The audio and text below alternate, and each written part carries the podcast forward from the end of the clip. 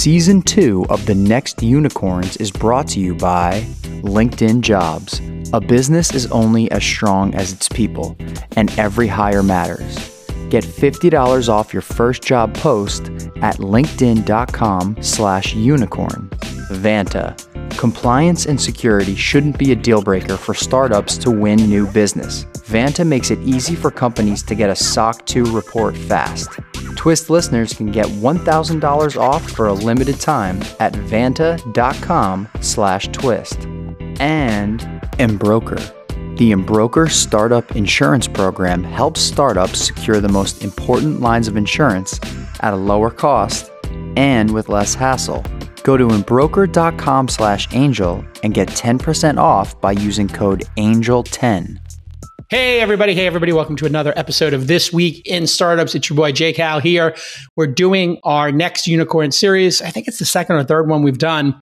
And it's been a great series because we find companies that you may or may not have heard of, depending on how deep in the industry you are. These are not companies that have hit that billion dollar mark yet, but that are expected to. And you can tell they're going to do that because of the scale of the company, whether it's the number of people or the investors, how much they've raised, or candidly, the vision of the product and how it's growing. And this has been an incredible season. We've had some of the the best guests we've ever had on the podcast. Uh, people were freaking out about uh, Cody Friesen's Zero Mass Water, uh, episode six, uh, and David Blake from Degreed uh, did great on the pod. Everybody loved that episode, number six in the next unicorns, and Daphne Koller, of course. Just tons of great people on the podcast, and today will be no different. Our guest today uh, spent five years at Apple and 150 days in World of Warcraft. I kid you not, if you add up all the mittens, it may even be more now. We'll find out. Um, and he worked uh, in visual design uh, at Apple. Uh, worked a little bit on the M and A team and, and and led the design team for Apple TV. Actually, so we'll hear a little bit about that. And his company is Caffeine.tv. He's a lifelong hacker from down under. Uh, welcome to the podcast, Ben Keighran. Thank you, Jason. I'm really excited to chat with you today. Really appreciate it. Yeah, it's great to talk and make a new friend from down under. I'm uh, obviously obsessed with uh, Australia. Spent a lot of time there. I've been there now four times, I think, uh, and, and just love my time there. But you had a dream growing up as a coder slash nerd slash BBS sysop, which nobody even knows what a sysop is. But you started as um, basically a hacker uh, in the 90s or so. Uh, when did you first get introduced to technology and how did that lead you uh, to the United States and fulfilling your dream of coming to the Bay Area? Yeah, so uh, early uh, early '90s, around 91, 92, when I was uh, roughly 10 years old, um, a family friend gave me a programming book, and um, I started teaching myself C++, and I got into BBSs, and I just, I don't know, love at first sight. Just loved building things on computers, and uh, and just have just stuck with that passion and, and just fo- followed the journey. Fantastic. And, and what actually got you to make the flight? Tell me about that first flight uh, and coming to the United States. Well, do you, rem- do you remember it well? I, I, I it actually, um, I think the thing that prompted me, the thing that got me over here initially was if you remember the O'Reilly conferences that used to be at the Absolutely. airport Marriott. Yeah. So so they uh, they invited me to speak, and it was sort of like an opportunity to to to come over here. Basically, it was your coming out party. You literally came over for an O'Reilly conference. People forget about those O'Reilly books, and a lot of people around the world had their introduction from those books because pre that the information wasn't on YouTube. YouTube didn't exist. Um, and I just met somebody this weekend socially, and he said, "You don't remember where we first met?" And I said, "No, remind me." And he said, "We were both at Foo Camp um, Friends of O'Reilly, the second one, which was maybe 15, 16, 17 years ago. It's probably 2004 ish. But what was the conference you came and spoke at? And what did you speak about? Well, it was about uh, the first company I, I, was working on, which was a social messaging service, uh, kind of like WhatsApp, but from almost like 20 years ago. wow. Uh, yeah. And what platform was it built on? Uh, it was a Java app that people could download. It supported MIDP1 and MIDP2. It was a 63 kilobyte, almost XHTML browser um, that worked on like 250 different phones because of how I designed it. And uh, it allowed people to have very rich messaging functionality on these these very early feature phones. We're talking about like the Nokias and the sidekicks of the world that had like really crummy browsers that were, you know, sipping data at a very low rate. Yeah, I mean, I started on like um well, I started messing around with the Ericsson T39, which didn't have a Java footprint, but then the the Ericsson, I think T60 and and beyond T65, and then there was a lot of Nokia phones and yeah. um, Motorola handsets that started to run the EPOC operating system and supported mm. Java. Um, yeah, that that was what I was sort of playing around with initially. It's mind blowing. Uh, like I just remember those times when people take out their flip phone and you could actually like send an SMS, which America weirdly was far behind Europe and Asia on SMS messaging. And when it came to America, people were like, wow, this is a world of possibilities, isn't it? Totally. I mean, I, um, you know, in high school in Australia, uh, people were like in the late 90s, uh, you know, playing Snake and texting and doing all of that. And then when I came yeah. over with Blue Pulse, people were like really surprised to hear about messaging on on mobile phones in the early 2000s. It, it sort of yeah. blew people away, which is, I think, why they asked me to come talk about it. yeah. And you worked on that for a couple of years. You got some backing for it. And then you were ousted, if I remember correctly, if I heard on another podcast. I, I was. Tell us that story. Well, that's, that's, always a great story to have on your, a, a great, um, you know, thing to happen on your first startup. yeah. I mean, look, I, um, I dropped out of out of university and moved to the states and um, you know it was my passion and it was my identity it was it was everything to me building building the company um, it got to a certain point where uh, the investors didn't uh, well they really wanted me to monetize it and mm. we hmm. didn't have sort of a common vision around that and um, and so uh, in a fairly nice way, although it's never that nice. I was, you know, asked to get out of the company. So really, it was a hard, it was a hard moment. It was a very hard moment. But uh, when they do that, how do the yeah. VCs do it? They, they call you on the phone, or they t- say, "Let's go for a walk," and then you get whacked, like in Goodfellas. How does it go down? Well, for, for, it's uh, for me, it was a bit of a, a bit of a, a, multi-step process. So it started off as, "Hey, let's let's have dinner," and so, look out. And so have dinner and then sort of talk no through. agenda. no agenda. Let's just talk no through. agenda. let's talk through things, and then uh,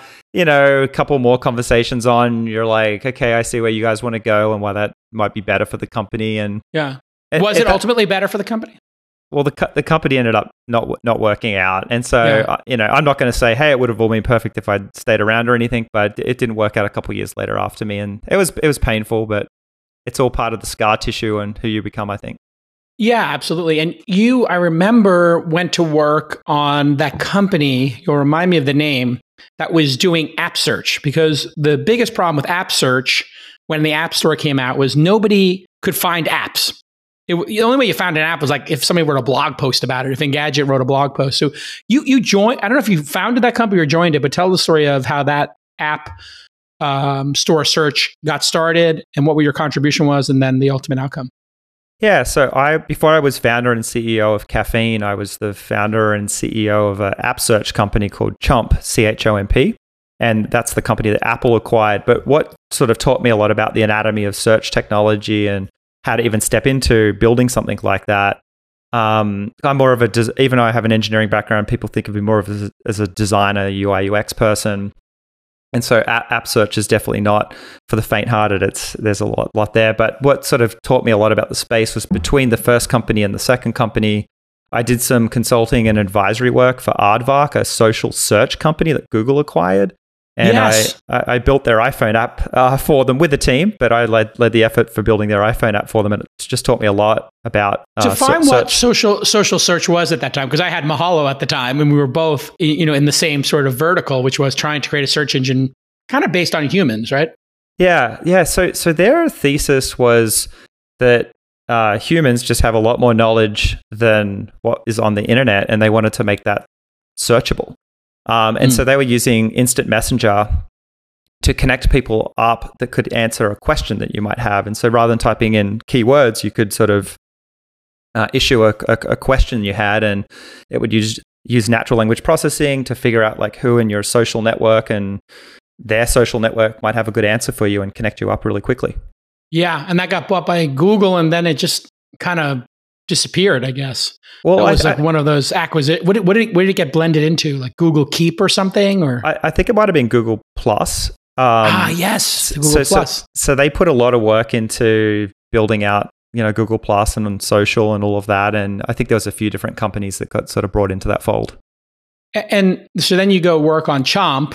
They ask you to be CEO, the the founders of that company, or, or they bring you in, or you found, co-founded it.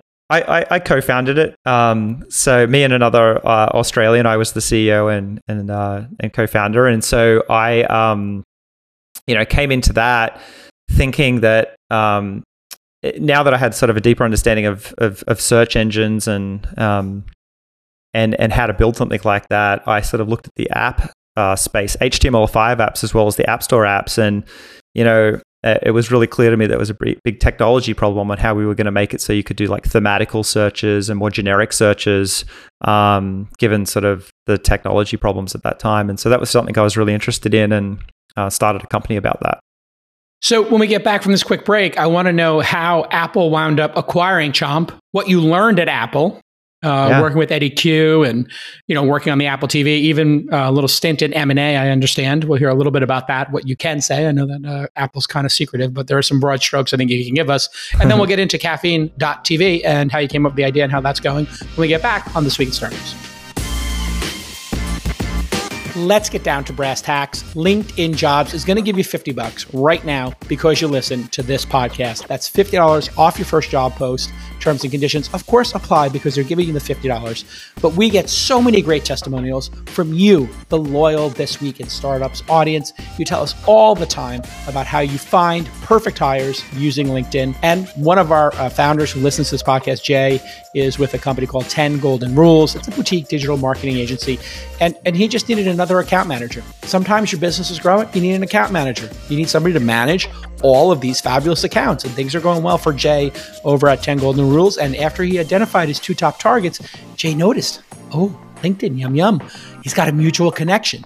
You know what that means? You can do a quick reference check. And that's what Jay did. And then Jay was able to hire a great account manager over Zoom through the power of LinkedIn. And you know that power that LinkedIn has because they have over 690 million members across the world. I mean, it is the standard. If you want to find great people, you just go to LinkedIn. You know it. And they screen all the candidates for the hard and the soft skills you're looking for while putting your job post in front of the most qualified members every day. They get that repetition and they're looking for jobs like yours. And sometimes you might even get a passive job seeker. LinkedIn.com slash unicorn. You're listening to the next unicorns. You're getting 50 bucks off. 50 50 from your boy Jay Cal and from our friends at LinkedIn. Just go to linkedin.com slash unicorn and get that $50 off your first job posting. Terms and conditions apply because they're going to give you $50 for just typing in this URL. LinkedIn.com. It's already in your browser cache. You know LinkedIn.com is in there. All you gotta do is put a slash unicorn at the end, and then you get the 50 bucks. That easy. All right, let's get back to this amazing episode. Hey, everybody, welcome back to This Week in Startups. It's our next unicorn series. Uh, this is the seventh of 10 episodes we're doing. Uh, thanks to our sponsors for allowing This Week in Startups to grow and uh, hit three times a week. It's incredible. The podcast is growing massively, and we're getting incredible guests. Today is no different uh, with Ben Keighran on, who is the CEO and co founder of Caffeine.tv, which we're about to hear about. Uh, as his story leads us to Chomp being acquired by Apple. So Apple was fascinated with your search engine um, doing app search because, let's face it, the app stores and Apple wasn't very good at search. There was a rumor they were going to get into search engines at some point. They were dancing around. I had actually shown Steve Jobs Mahalo.com early on, cool. uh, and, and he was fascinated by search, but they just went with the Google deal and they had a great partnership for some period of time uh, until Android came out, and Steve Jobs wasn't too happy about that. But they acquired your company. What is the process of Apple acquiring your company like? Because it's very rare. They have a they very much have a not built here culture. They like to build their own stuff, not buy companies. Sometimes they buy an enabling technology, which I think is how they looked at yours, Ben. But but tell me about that process. How does Apple we heard how you get whacked as CEO. They invite you to dinner. What's the equivalent when Apple, you know, cuts you the check and says, come join the team? Because they're, I don't want to say they're snobby, but they have a very high standard, would be, I think we both agree, correct? Absolutely. I think it, it was, uh, it, when Steve was there, it was it was even harder probably to to get acquired, or at least you didn't hear about it very often when when they happened. Right. Um, but uh, for us, you know, we we really did uh, and and had a measurable way of just showing how much better our search was than than all of the existing app stores, even Google's Google Play. Um, we had very measurable, like PhDs with statisticians, like like very measurable ways of looking at how much better our our click through rates would be and our search quality. Um, and so what we found was that by partnering with companies, we had a, a, a, partnership with Yahoo at one point. We had a partnership with Sony Ericsson to power search, app search for them. And so we were talking, while we did have a, a way to just use the service through a website or through our own app, um, we were trying to partner with Apple to power search for them and show them just how much better the search would be if they included our technology. And sort of through those discussions, that's how they ended up saying, "We don't want to, we don't want to partner with you. We'd like to to buy the company." What's it like when you're sitting there in that meeting and who says that to you? Is like Eddie Cue says it to you, or some like M and A type person, a business development person says, uh, "We'd like to acquire your company." They say, "Would you consider selling your company?" What is the exact words they say, yep. and how do they even put that on the table? What's the what's the what's the moment like? Well, it, all of the sort of partnership conversations were happening with an Apple engineering team and and our team, which was pretty much all all engineering. Mm. And and so there was probably like six months of conversation on and off, and they'd come up and visit our office, and we'd go down to Cupertino, and everybody got to know everybody. And then just at some point, the engineering uh, boss, who I, I, I, won't say his name, I want to respect yeah. Apple's privacy, but sure. you know, one of the engineering bosses said to us, "Hey, like, have you ever thought about selling the company? Like, would you consider that? And if you'd like to have that discussion, you know, why don't you come meet Eddie and some of the other guys?" And so that's kind of how it sort of began um, the conversations around that, and it's I don't know. For me, like my dream's always been to build something standalone. Like I didn't uh-huh. ever really want to get purchased, but I also have always kept in mind when building. This is my third venture back startup, Caffeine. I've always kept in mind that hey, there's a lot of partners, there's a lot of investors, there's a team, there's a whole lot of people you've got to think about and do what's best for the company. And for, yeah. for Chomp, I do think it made a lot of sense to reach the maximum number of people to get included in Apple's App Store and other services. And also, you know, it's very interesting when you think about it. The first one, they booted you. So that's like a strikeout. The second one, I mean, getting bought by Apple is a big deal, right? Like they have the highest standard in the industry, but it probably would amount to a, a double or triple in terms of financially for the investors. It wouldn't be like the massive home run, but it, it was it was decent for them and for you. Yeah, I think it was. I think that's yeah. a good way of putting it. I think it was a you know it was good. What yeah. did you learn inside of Apple? What makes that company, when you look back on your five years there, because I know you were there for four years and they, they actually gave you credit for that year of when you started Chomp, which I thought was interesting. To make it to the five year mark is pretty special. They give you that nice certificate signed by Steve Jobs. Or I don't know if you could get it by Steve Jobs because I think it would have passed on at that time. Yeah, he, he, passed? yeah. he, he had passed, unfortunately. So yeah, mine, mine's yeah. from Tim. Yeah. Ah, were you there when he passed? Um, or right he, after? Right, just right after. Yeah. Yeah. Do you remember where you were when you heard the news? I do actually. Yeah. I was uh, so Chomp was operating out of it. Um, uh, it was almost a garage. It wasn't a garage, but almost a garage in San Francisco, just down the road from where Twitter is today. And I got the news, and I actually burst into tears. I was physically, yeah. up, you know, I was really upset about, it, as I'm sure many, many, many people were. Yeah. What What was it that for you as a kid from Australia who got into coding? That what did he mean to you? Like, what did his his life's work mean to you? I think that he was somebody that really stood for building something really, really, really, really, really great that he and the team believed in. Like, you know, we're not going to just sort of copy or do the status mm. quo, but like really just hyper passionate and hyper believed that they were going to do something um, just just beyond what we've seen in, in, the past. And there's you know guys like Walt Disney. There's there's like a few people like that that are real heroes to me for sure. And uh, and I, I you know I, I love that. I find it super inspiring, and there's just a lot to learn. And um, yeah, that's that's kind of what it meant to me. Yeah, the conviction level and the extreme pursuit of excellence, you know, like we're going to paint the back of the fence, you know, kind of that he talked about, like the inside that you don't see is going to be as good as the outside. It was a level of determination for excellence that you just don't see, right? Yeah. Everybody's trying to compromise. He was just a non compromising individual. You, you never got to meet him in person, I take it. No, I didn't. Yeah. Yeah. Super intense. Like when you were in his aura, you know, like he just walked up to me at a conference, the D conference at one point, and he just looked at me and he saw my badge and he goes, I read Engadget every day. It's my favorite blog. And it was just like, he had a, he had a certain intensity to him. And then one time I said to him, you know, Steve, I have a question for you. Why, why doesn't the iPad play, the iPod play like short videos? Like you could put like the Chappelle show or like SNL videos on it. And he looked me directly in the eyes and he said, Jason, nobody wants to look at a postage stamp video. And I said, you know, Steve, I don't, I kind of would, like if it was just like a short skit of like an SNL thing, I think people would watch a music video. And he's like, Jason, nobody wants to watch a postage stamp video. And I just said, uh, you know what? You're right. You know what happened two months later? he launched a video iPod.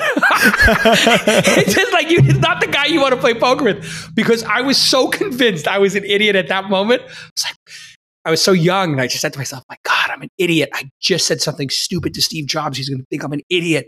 And like, I'm a confident guy, but it, he kind of like made me question my own North Star. And then I started coming out and I was like, oh, I get it. He, he wanted to keep that so close to the vest. Um, but you, you got to work on Apple TV and you got to watch Eddie Cue do his work. And you, and they even had you like run a design team. So what's, what's the magic at Apple around design? Like, what did you, as somebody who was good at design already, did they make you a better designer? And if so, how? And, and what is it about their philosophy that results in such extraordinary products, products that you instantly know are Apple products? Yeah. So I, I think that, um, you know, there's a very, very strong culture there of everybody wanting to be in the details and, and, and everybody wanting to make it simple and everybody wanting to make it clear and everybody wanting to make it understandable and very human and and ultimately something just really special for for customers. And and so when you've got like a whole culture and company and everybody's kind of in that that mindset and turning up whatever they're working on, um, the design team plays a really special role in all of that. They're the ones that are actually showing the pixels, that are working on the pixels, that are really getting into that user experience.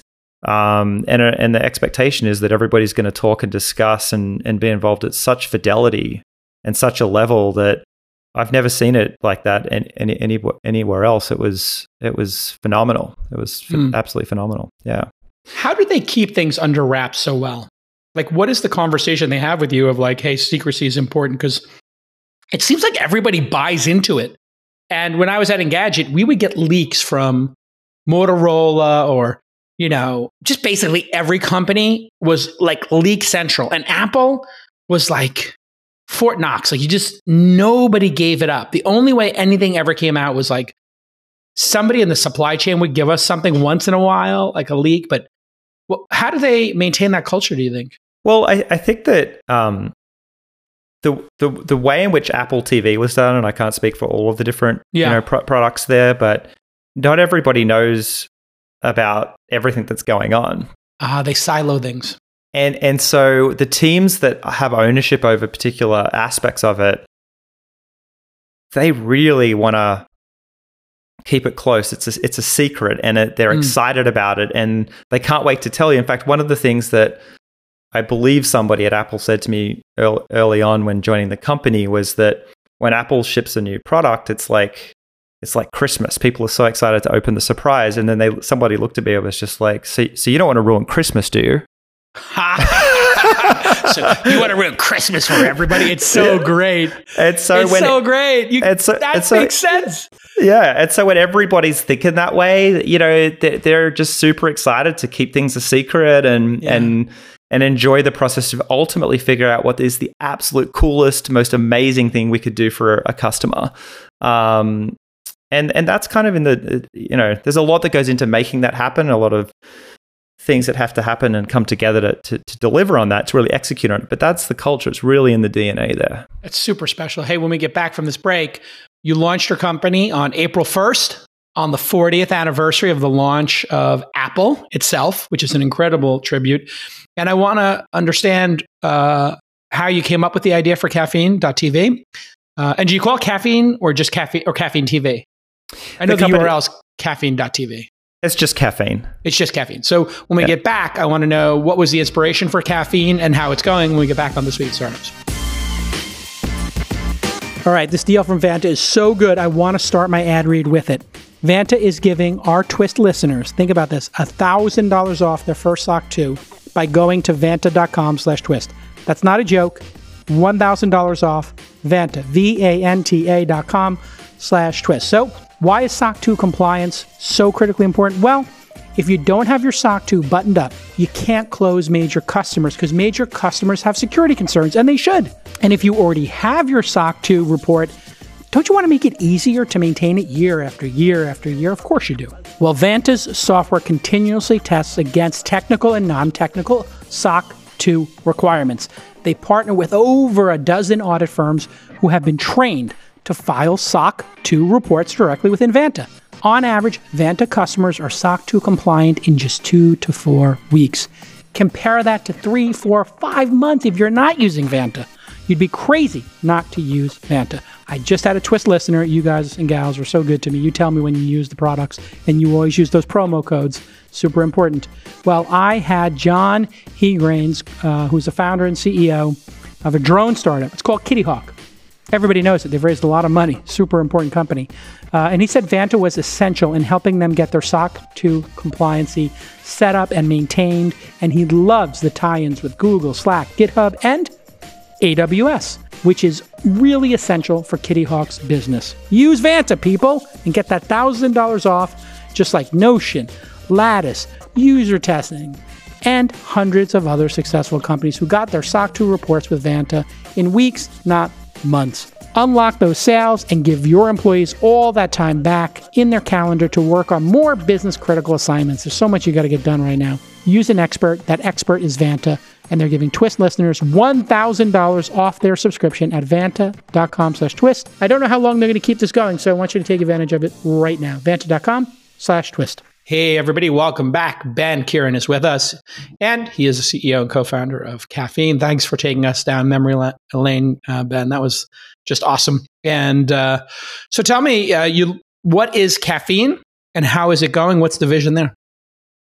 Caffeine is uh, a website, it's an app uh, that users can come to and watch a whole new world of live it's all live streams and broadcasts. So it has everything from gaming to live battle rap to live sports content, and people can watch it in a social, interactive way. Um, and it's a whole new experience, you know, for creating and watching all of that. And, and so you've raised $250 million. So something is going on here that's very special, uh, and something is scaling. And I think it's really esports. At, at the end of the day, is that 80, 90% of what you're doing is just esports has exploded in the last five years. And you started this exactly at that moment? You know, it, no, that's not not actually the case. Um, oh, okay, um, great. Yeah, in fact, our most popular content is non-gaming content. Really? Um, yeah, yeah. So we have we have all new streaming technology and all new chat system and all new business model, a totally different take on what I think can become the future of live television, actually. And really? Yeah, and it's something that I was really dreaming and thinking about when I was uh, at Apple, and I ultimately left Apple to to go to go and pursue. And so, what is that vision? What do you think TV is morphing into, and what is at the core of this interaction and you know modal change or mode change from passive, you know, channel surfing or telling Siri what you want to watch to yeah doing it with a keyboard in front of you or on an iPhone?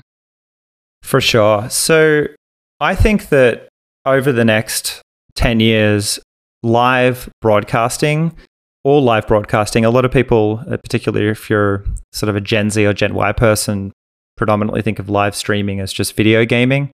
But I think it's going to be uh, so much so much broader than that. It's going to be really inclusive of all of your sports and entertainment and some of the things that you might have watched on linear TV, but um, also, a lot of uh, things that don't really have a place to live stream or a home right now. So this could be like DJ battles, it could be drone racing, it could be, you know, comedies, fashion, lifestyle, skateboarding, you know, gaming is another thing. But like, um, I think that that watching that experience is not just going to be a passive experience like what we had on linear TV. It's going to be an interactive and social experience, and you can see a lot of what that feels like in gaming, but I think it's going to extend way beyond gaming and start to create a whole new place, a whole new home for all of your live live broadcasting. How, is what you're doing different than say Twitch? Right, Twitch has gotten very big. They they seem to have a big foothold in uh, streaming of games. Microsoft has some competitor. I forgot the name of it. It's the Microsoft competitor. Yeah, Microsoft had a, a company called Mixer, which Mixer, uh, yeah, which they switched off just recently, and oh um, so- really? and started to push the traffic towards Facebook gaming. Actually, yeah, yeah. oh wow, that's weird. Didn't I thought they had signed some like huge deals with gamers for Mixer, and then they just gave up? That's so weird. Well, that, that yeah, I mean, I don't know all the de- the details of it, but that's how it, it seems, you know, from Hmm. the, the outset. Yeah. And, and so, how does chat enhance what people are doing and watching it? And then what's the monetization? Because I know you've taken a different route there. I know Twitch is mostly, I think, subscription is sort of like Patreon is the model, but yours is slightly different. Yeah, I mean, look, they they predominantly they have lots of different ways of monetizing, but uh, they predominantly have advertising and subscription, uh, and then they have a lot of other ways in which you know streamers can make money. And um, I think the way most people sort of think of them is is something that's very much embedded in gaming and gaming culture, Hmm. and I think they'd love to, you know, expand on that. Um, but I think there's a lot of reasons why it's hard to sort of expand from where they are, and why I really think you need a, a, a complete reset and uh, and Yeah. to sort of really reimagine the the space. And that's what we're about. Is we're the you know the alternative that's coming in with something that's almost more pop culture. It's much broader than gaming's just you know a, a, a, part of it. And and is the monetization strategy uh, people having in chat like buying in chat items? You know like there's in-game items but people are doing things in chat rooms where they give like gold or hearts or something like that or super hearts. I know that's the big model in china and japan and those kind of places. I think that was part of the inspiration. Yes Yeah, that that sort of gamification in-app purchase stuff that Mm. you're talking about has been really successful in Asian streaming platforms, but no one has really sort of successfully translated it as like the primary form of monetization in the West. Mm. Um, we've also seen uh, in the gaming space, you know, companies like Fortnite make as much as I think three, four billion dollars annually through these in-app purchases. yeah Um, and so thinking about how do you bring that model to North America where people are watching, as I say, some gaming, but a lot of non live gaming content together with friends, and how do we use that as a primary monetization engine? I, I definitely think there's a role and there's a place for subscription and advertising, but our model is all in app purchase.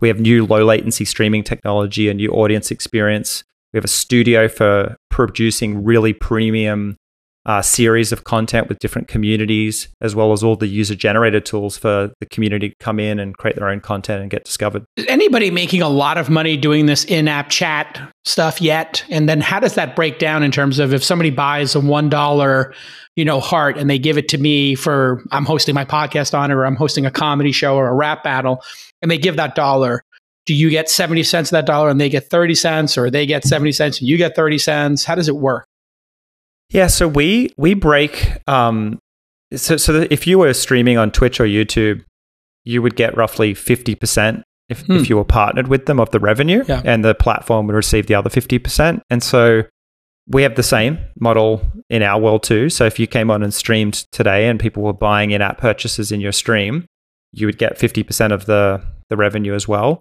Um, for us, we are, you know, we, we'll see people spend as much as six hundred dollars in a night on these in-app purchases. what we're Yes. not talking about onlyfans content we're talking about non-adult content spending 600 in a night Uh, Wow. It's it, yeah, I mean, it's it's not. We have no adult content. In fact, we pr- Wow. we, we we pride ourselves on creating a really safe and non-toxic uh, place for people to watch, you know, live television together, live Who, TV. who did they get? Who did a customer give six hundred dollars to? Wait, you're saying Well, one customer gave six hundred, or in aggregate they made No, six hundred a night?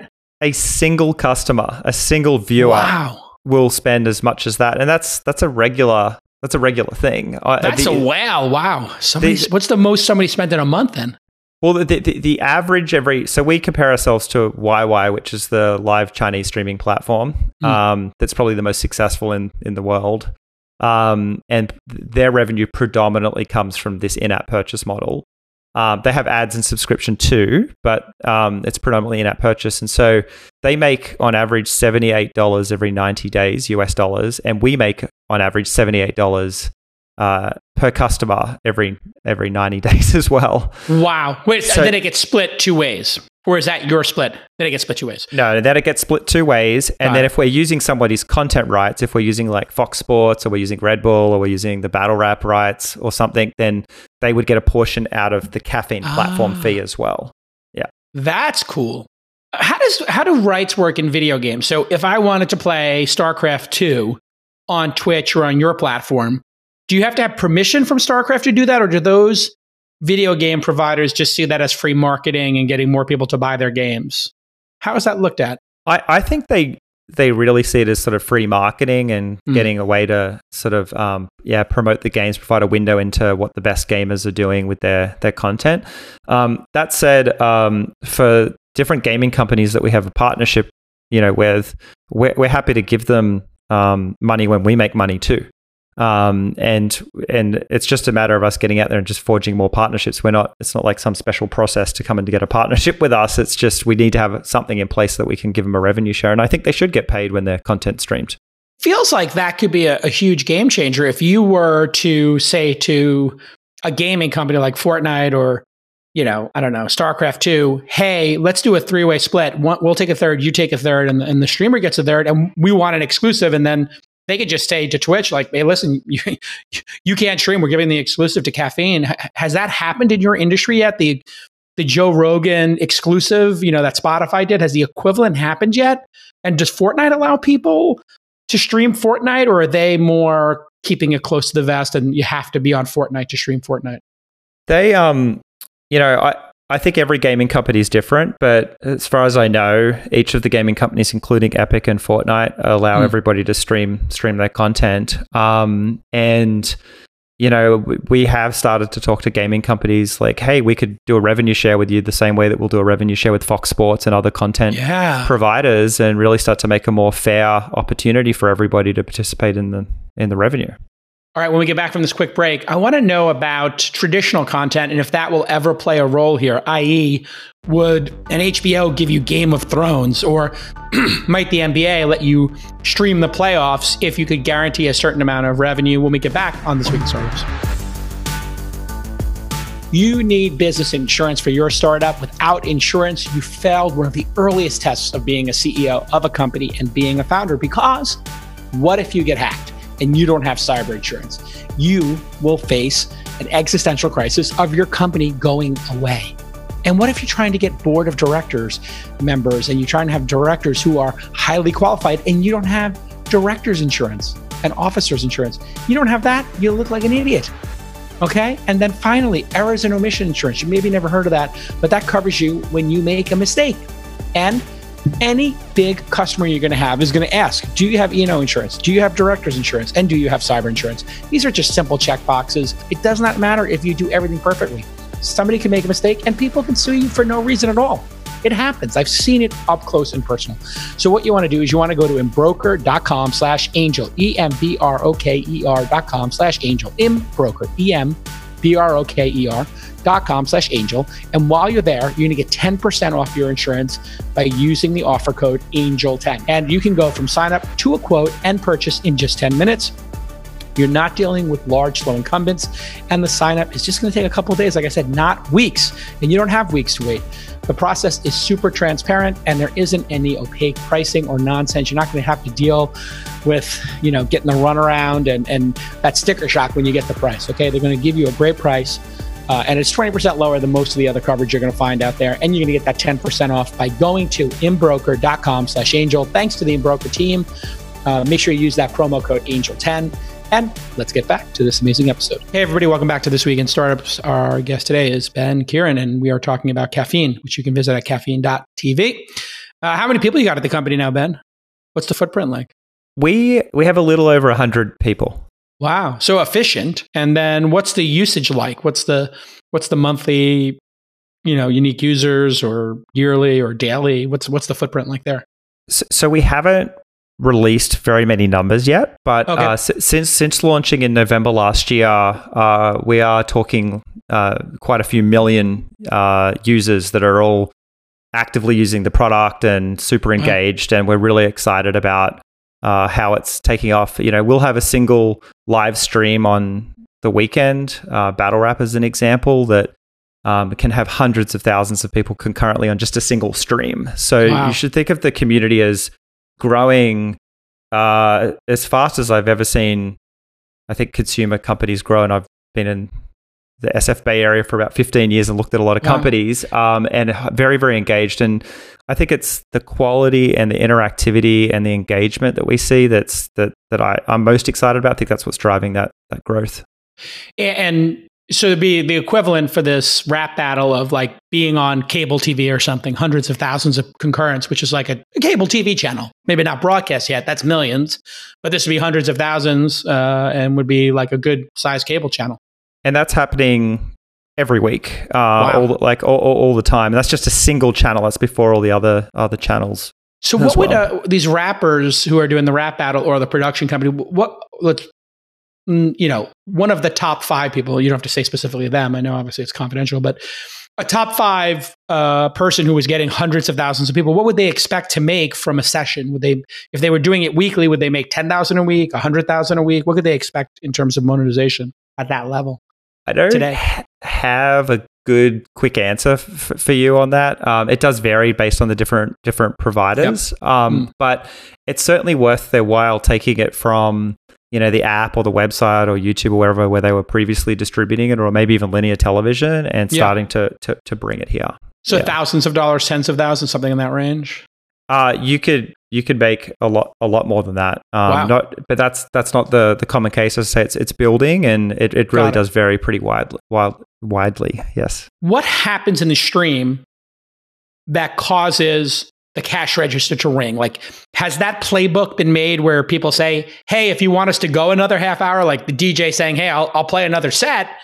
If you guys, you know, hit, if I get 100 hearts, I'll play another set. Or, you know, cam girls might do certain things if, you know, to hit another set. Or, you know, uh, gamers might do something to, to keep going. You know, hey, what, what are those key moments that get people to actually drop money like that you've seen? Is there a moment that dropped the most cash? Like you must must be the top 10 moments in the history of caffeine of people just dropping huge amounts of money. Like what what were those moments? Yeah, um, I got to say we we definitely don't do the, the cam girl thing, but no we cam are, girl. Yes, it's hundred percent safe. We we we we have, we have like twenty four seven moderation, all sorts of things going on to really keep the content uh, fresh and exciting and right on point for what we're trying to build. But um, you know what what makes it happen is um, the CDN is made out of WebRTC, and so the content um, delivery network is made of content RTC, delivery, which is real time. So you're when I say something in this conversation, there's no lag. Like on Twitch, it could be a minute or two minutes behind, depending when you jump on the stream. It Same can thing be with everything else. Yeah, it can be. And then we've designed it so that when you sort of purchase these 3D items, which are these like beautifully crafted, culturally relevant, um, 3D items that people just love playing with and using, um, the broadcaster can uh, invite the audience to buy them and uh, and influence the show in a number of different ways. So, ah, you know, a, a really what's simple an example? yeah, yeah. Simple example is if you're watching a battle uh, this Saturday, um, you know, you would be able to to vote, right? So you, it's sort of like everybody can vote, but you can ah. like really pay to make some noise and make sure your vote everybody's everybody could see who you think just won that last battle. Got it. oh, okay, so I could drop 10 bucks or 20 bucks on a digital item that at the end of the battle I'm like he's on fire. Yeah. Like in NBA Jam or whatever. I could say this person's on fire and do like a fireball or something. Exactly. And people will pay 20 bucks just like people would pay I guess when they used to have American Idol you could call on the phone to vote and millions of people would call and it would cost a dollar to do it. Right. So they were actually, it was actually like a revenue stream. That was like they were making advertising. And is that like part of the inspiration too? Is those dial-in television shows used to do that? Yeah, I think I think that um, that's a that's a use case for sure. Like another use yeah. case is just people wanting to support the content, uh, mm. being being like a Patreon. Um, another one is uh, the possibility of getting like a shout out, like uh, particularly if you have someone really ah. influential behind the, the camera and they might yell out like, "Hey, Jason, thanks so much for the props." Oh, and so that's like a cameo. So you got like this cameo dynamic where somebody famous might say, you know, "Thanks, Jason, for the you know the rose or whatever." Then you have the dynamic and the device of voting. So you have voting, you have shout outs. Um, And then some people just may want to like brag like that they could afford the the hundred dollar item, right? Like so there's like a you know showing off that you could afford it. Yeah, I, I think of it um, the way I conceptually thought of it when we were designing it was uh, almost like concessions at um, a, a, a, real world sporting event, right? So you have mm. a foam finger, and maybe they'll put the camera on you because you've bought a foam finger and like you're now ah. on the ah. jumbotron or something, or maybe you just wanted to buy the jersey to show support for your team, or maybe you bought like the popcorn or whatever ah. because it, you know it enhanced your own enjoyment. And so I was really thinking about those kinds of use cases and how to bring that to live television. That's fascinating. I never thought that they show, I never thought, I never put that together that when they show somebody at the Jumbotron who's wearing all of the gear, they're subtly telling everybody to go visit the gear store and buy, like, go buy your San Francisco 49ers gear because we just put somebody on who's wearing a 49 jersey hat, necklace, and finger. They're just trying to inspire you to do that. And then, of course, supporting the artist is one. Have you ever done like a telethon or something like that where 100% goes to charity? Because that, to me, also seems like something that could work really well is if you did something for you know some you know i don't know um, pandemic support or the forest fire some tragedy happens in the world and it would seem a natural for a telethon yeah i mean we uh, p- people like the user generated aspect the non-studio stuff that we produce and and make with people with content rights um, the user generated community does um, those kinds of things i think often like you probably see them once every few weeks. But we've also partnered up with companies like iHeartRadio, which we did earlier yeah. this year, and definitely raised money and um, done exactly that. Yeah. And what about live sports? What happens there? Because they're very protective of their rights. I, have been pitched a million times on businesses that will wrap that content and allow other people to do their own play by play, which is completely illegal from what I understand. Like you can't do play by, I can't do play by play on an NBA game or an MLB game that would be, I think, against the rules. If I monetized it or not, I guess could be a mitigating factor, but I've never invested in those businesses. But are are those leagues open to that? Like somebody because it would be very interesting if, you know, some Boston Celtic fans, you know, who are just completely you know, off the rails were, you know, doing their own commentary on the game, picture in a picture, and people were donating to them. But then you'd have to figure out how to get the NBA to give you the rights to it what, what do you think about sports and, and, you know like live sports uh, those big leagues or even the mid-tier leagues yeah so um, a lot of people don't know but uh, but fox is a big investor in in caffeine yeah. and um, we actually have a, a, joint venture studio with fox which mm. allows us to get access to different content rights that fox sports has um, ah. And then we have another arrangement in place with Disney ESPN as well. So we've tried uh, X Games. We've had some WWE stuff on before. We did some stuff with the Super Bowl last year.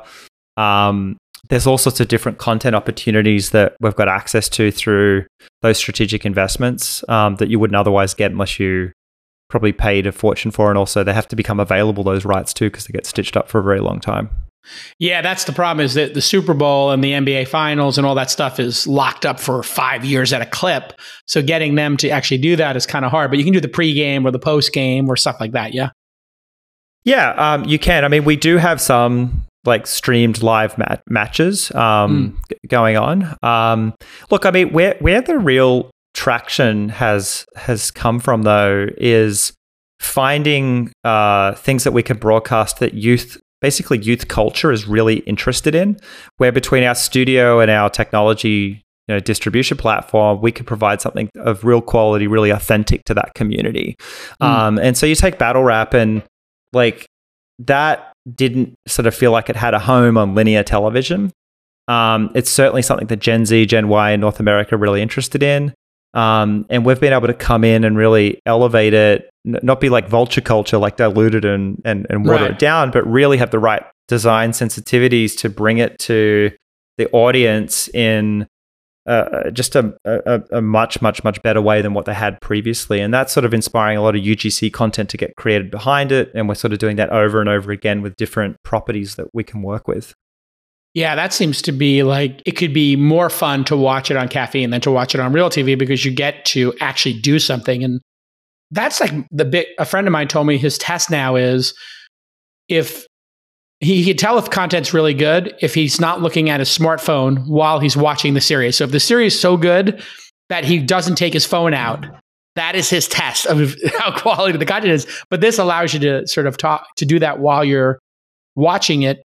I think the other one that could be a very interesting category is you know, like they have that show Talking Dead where they talk about the Walking Dead afterwards.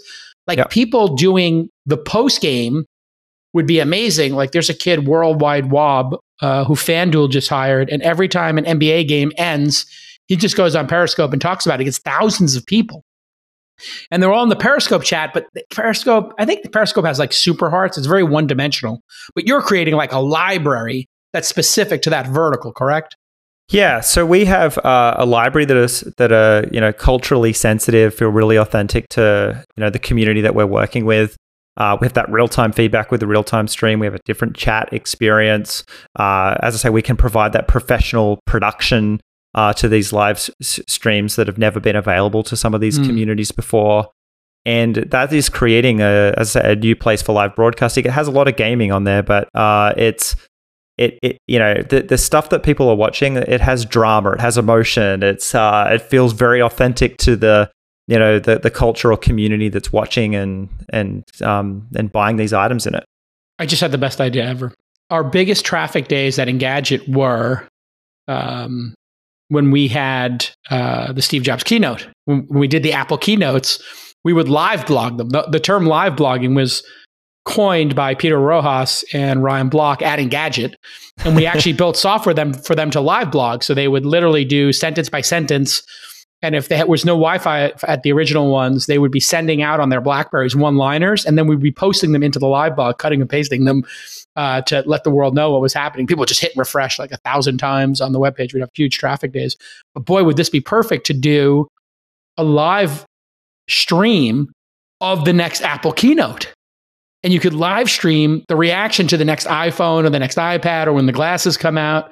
So tell us uh, about the AR glasses. Obviously, you worked on those. What are they all about, Ben? well, you, they, they weren't going on when you were there, but what do you think the what do you think about AR in general in terms of this experience? Because it is very related to what you're doing, and certainly you've seen Magic Leap or you know the the the Microsoft glasses by this point, and certainly that's on your roadmap. How does this translate into AR and VR? And is you know how how far away are you from doing that? We're a very long way uh, from from doing something like that. Um, I uh, you know, we're, we're really focused on the community that we're building to watch, you know, live broadcasting together and, and certainly extending it. You know, f- like I say, we just want gaming to be a part a, a part of it. Like really creating a home for uh, youth culture and live broadcasting and all of the things, all the topics that you can imagine young people being interested in, wanting to see see live and talk about and be together and consume together. Um, something like AR and even even VR, if you want to come back and talk about that, all of those things I think do provide new content experiences for that kind of new social graph, that new social network that's starting to, I think, form around mm. people that want to watch things live together based on different interests and different topics. You know, you mentioned at the beginning my obsession with World of Warcraft, and it is yeah. way more than 150 days, unfortunately. How many days have you been in there? I mean, I've got like because it tells you if you how many hours you played and then how many days that equals. So, and this game came out 20 years ago, 25. Came out about 16 years ago. 16 years ago. Okay. And so, so 2004. Like, and you were on the beta. I know that. I was on the beta. And like my, my original character that started then has about 178 real world days. um, so that's just the character I started then, but I have many other characters and I'm back playing classic WoW right now, which only came out middle of last year, and that already has about th- thirty days on it or something. Wow! And so, wow, World of Warcraft is fifteen bucks a month. It's roughly that, yeah. yeah. Yeah. So you've been playing for 15 years. So you've spent $3,000 on World of uh, Warcraft just for the fees. Yes. Which isn't when you think about the number of hours, actually. If you've been in it, it, it's actually, yeah. I mean, it probably equals less than a dollar an hour. I'm trying to just do the math here, but you what is it about that game that you found so amazing? And is it's, it true that you met your spouse in World of Warcraft? No, no, no. I, I didn't meet her in World of Warcraft, but we will play World, World of Warcraft together. Um, oh, okay. But the, the thing, um, the thing that I just love about it is that it's this sort of shared topic, this um, sort of fantasy, this thing that you, this community that you can join into online, and um, and everybody's got the same interest, and everybody's on at the same time, and everybody can interact together and make friends together and complete quests and play the video game together, and it's just a huge uh, online world for doing that. And so I yeah. think the same thing that happens around this kind of fantasy of World of Warcraft should happen around the next generation of sports and entertainment and news and all of the live broadcasting that, that that's out there. Um, but to build that, you can't just shoehorn it into an existing gaming community like Twitch. You really have to think about how are you going to go and approach these different communities like Battle Rap and whatever the next thing is that we want to do and really make sure that it's authentic to that culture and community and has the right sensitivities to bring it to life in a way oh that doesn't water it down. Idea. I just had the best idea, Ben. You should hire like a bunch of crazy like left wing and right wing people to do the debates. Can you imagine what people would be doing during the, the uh, presidential and vice presidential debates in terms of voting for who won the debate and throwing tomatoes at each other or just going crazy in virtual currency? I mean, do you create an editorial calendar like that? And is there somebody on the team doing that? Or is it too so, toxic? It's uh, you know, we're we're really focused on things that we think that youth culture in North America would be super yeah. interested in. I think they're so, interested in the debate. Millennials and Gen Z care about that, right? They, they, they, they, they might be. I don't know, but like the based on sort of the people I'm talking to and interacting with, and the work that we're doing, you know, mm. I'm hmm. finding success in music and entertainment, and yeah. you know, hip hop and uh, battle rap and video gaming and things like that. That's where we're going to start. I actually, I think it extends into all these things: Apple keynotes and news and politics yeah. and all that stuff. But you've really got to get that core really right, as you know, building a yeah. company and make sure that you expand from something that that has you know some real values was, and some real core. I, I, you must have seen Instagram Live go crazy during the pandemic with those kind of like rap battles. That's that's been a huge thing, but they don't they can't monetize on Instagram. There's no monetization, right? You know, there's there's no monetization. There's no sort of studio that's helping so them cheap. produce. Yeah. You know, there's uh there's a lot of things missing from sort of creating a home out of uh, out of that that sort of formal content. But yeah, I mean, it's it's definitely um, a popular thing, like battles, um, live streaming. You know, you're mm. seeing it pop up more than ever right now in the middle of this pandemic, for sure. It's so dumb. Like Facebook has never shared revenue with any content producers, and they have the biggest platform. They're so dumb. Like YouTube has created so many millionaires, tens of millionaires, you know, people who are just worth a fortune by giving 55%. And Zuckerberg is just so cheap. He's never done it. Tell us about the Drake partnership. How did that come out? And uh, we'll end on that. How, what is the Drake partnership? How did you get the Drake partnership? And how is the Drake partnership going? It's it's going great. He uh, was put in touch with me through Ben Horowitz, which is one of our board members from Andreessen Horowitz. I'm sure you know him. He's a cool um, cat. He's super cool. He loves. He's a huge hip hop. Uh, yeah, good friends fan. with Nas. He's, he's he know, friends with Nas. He knows a lot of lot of the people very very well, and um, I was really interested in connecting with Drake because I knew that he had some interest in gaming, but I was I thought that he might be interested in developing content like non gaming live content for the next generation, and mm. he is. He's very interested in that, and uh, so I was put in touch with him. And battle rap is the first thing that we've sort of brought out with him, mm. um, and you know, he's a guy that just really understands uh, his fans, their values, the sort of uh, mythology, the legends behind things, like really can go deep on the unquantifiable things that um, are hard to see. Like who would who would have thought that like our first battle rap, um, sorry, second major battle rap that we did early this year was like trending number one on Twitter above UFC fighting. It, like they, Crazy. they they take they they blow up, my friend. Like I like Twitch has never seen with gaming. Like it just right. they, they are fire. Like they blow up. And so we've got more of that coming and more of that premium stuff coming as well as uh, more great tools for people to make their own content on caffeine and get discovered and see what else they can make on the platform.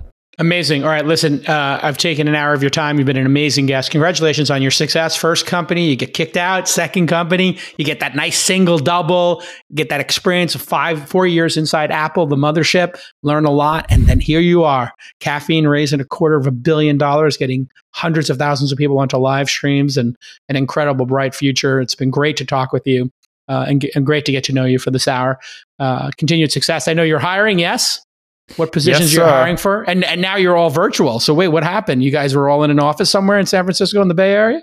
We we were all in uh, Redwood City, and then we have a couple studios Oh, down in LA as well. in Redwood City, huh? It is beautiful, but uh, we are all working from home. It's amazing how Redwood City was like of all the areas in the Bay Area, they were just like, yeah, you can develop apartments here, you can build buildings, and they were the one pro development place. Are you in the box building or whatever that building was that box was in? We were we were uh, near there, Yeah. um, or, um, a cou- couple of blocks away from there. But yeah, it's Such it's a a great, great, place to be. You got Five Guys, you got the movie theater, all these great restaurants. But what's it been like running the company in the pandemic and work from home? Has it come natural to you, or has it been challenging?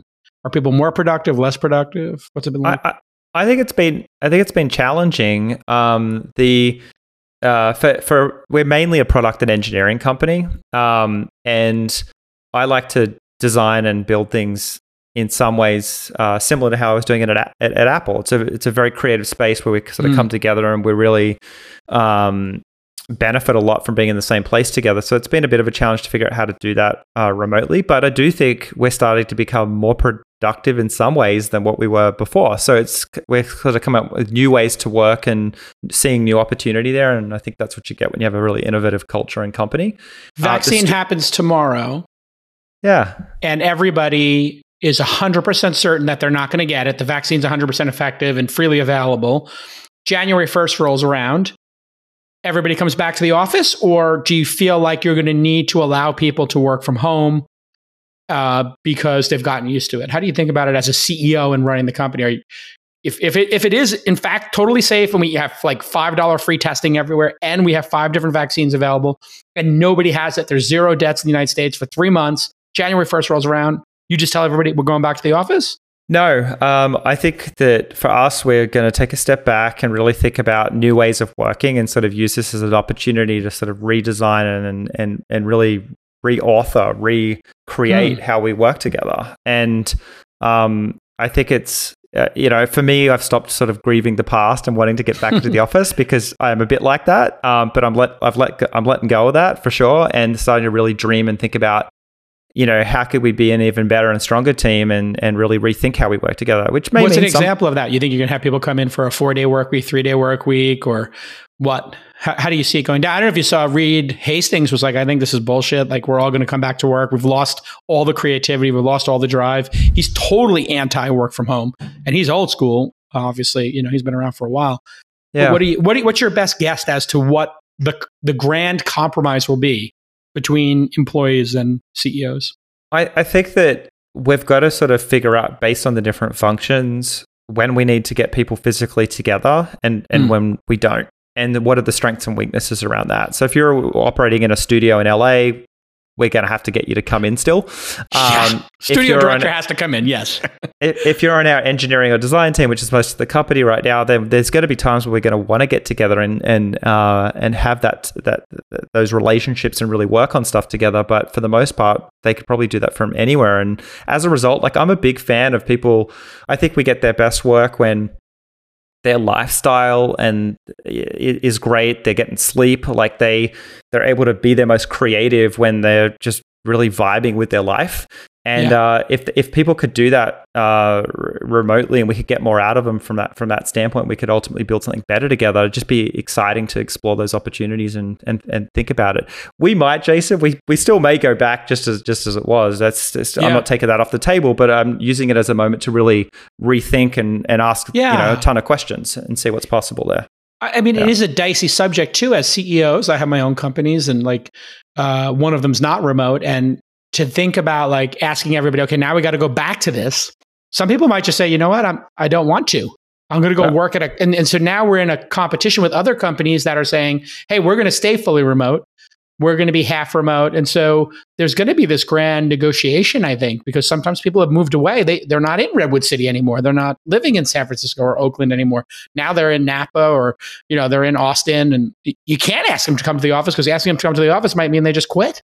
Like, and then you, I'm concerned. I don't know if you are about a, a, a two tiered culture where you know this group of people's in the office four days a week with the CEO and the president and the COO and the CTO, and then this other group of people aren't, and you you wind up having these two classes of people: the people who are close to power and the people who are further away from power. And I would be very concerned as a person who's further away from power of, hey, maybe I'm not going to have the same opportunities or voice because when we're all on Zoom, it's a level playing field. But when you're, you know how this goes. If half the people are on Zoom and half the people are in the room, the people in the room are going to be dictating a lot of the conversation. I don't know how that gets resolved. Do you have any thoughts on that? Does that or does that worry you at all? No, I, I mean I'm thinking about this, the same kinds of things. Yeah. In fact, in our board meeting just recently, we were talking about exactly this and not making second class citizens and figuring out like if you have a conference room in a physical location, how do you set it up with the virtual conference room so that people do can feel connected and included. And it's it's a tough topic. I mean, I've said to our company that look, um, we're not going back this year, so we'll we'll come back with an update in December. But um, know that we'll do what's best for caffeine because that's what we always do here. And what's best for caffeine is thinking about how to continue to have a super creative, innovative team that wants to uh, push the limits and bring something new out in the world of broadcasting. And um, you know, thinking about where we do that from and how we do that is a big question, and now's a great great time to explore it. And it's a hard one for sure, and I want to take the time to really think that through for sure. Yeah, you know, it's like every everything every crisis there's some opportunity or creativity that comes out of it this pressure that we've all been under to stay safe and keep our families safe and not get covid um, and, and, protect our companies and keep operating because we're very privileged to work behind a keyboard it's it's a very interesting moment in time because then when we do go back uh, you know we, we don't want to leave people behind right um, but people may not want to come to the office. So I'm, I'm, I'm super interested to see how this plays out. And I do think we actually like, it seems kind of trivial or silly, like, oh, those people are on Zoom, but maybe there is like technology of like literally having a giant, you know, projector with them in life size in the room. And then that kind of call with them projected in a major way. If we actually think about those technologies and take them seriously, maybe it does bridge the gap. I'm not sure. Uh, I've been thinking about that as well. Um, well, listen, it's been amazing to have you on the pod. Thanks for the honesty and the candidness and um, continued success. And you're hiring. So uh, if you're interested, where can they go to find out about jobs? Is it caffeine.tv slash jobs or yeah, if they careers. go to caffeine.tv, um, there's a link uh, on the page there for careers, and they Great. can check that out, see what work at Caffeine. A lot of engineering, a lot of design positions. What position um, is the hardest to fill that you need to fill right now? Like, what's what's the pressing issue? Because let's get that job filled right now. Yeah, I, th- I think that um, the the web RTC scaling and architects that have a lot of knowledge around uh, packet loss and WebRTC and fan out and that that kind of stuff. Like some latency issues, right? Like latency keeping, issues, keeping the chat action. You need to see as the host, you need to see the chat in real time to react to it. If I can't, if Periscope is always like four minutes behind now, and I'm just like, I'm watching somebody on Periscope and they're responding to text I saw two minutes ago. It, it ruins the experience that one's that one's super d- difficult and we're pushing real limits that like like people don't even know how complicated that is. But then the other thing that might be easier to help help us find is we're looking for a great growth hacker right now to join the product team. So ah, growth hacking uh, perfect. if someone wants to come in and, and help us with that that'd be that'd be awesome. All right. WebRTC growth hackers you know what to do. It's usually first name uh, and his first name is ben. So i'm guessing if you email ben at caffeine.tv. It's it's not going to somebody in the mailroom.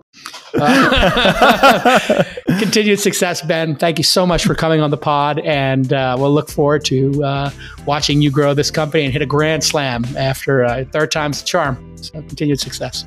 Thank you so much.